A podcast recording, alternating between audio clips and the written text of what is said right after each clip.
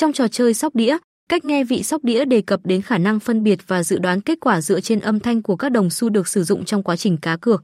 Điều này đòi hỏi người chơi phải dựa vào âm thanh của các đồng xu để xác định mặt của chúng, được gọi là nghe vị sóc đĩa.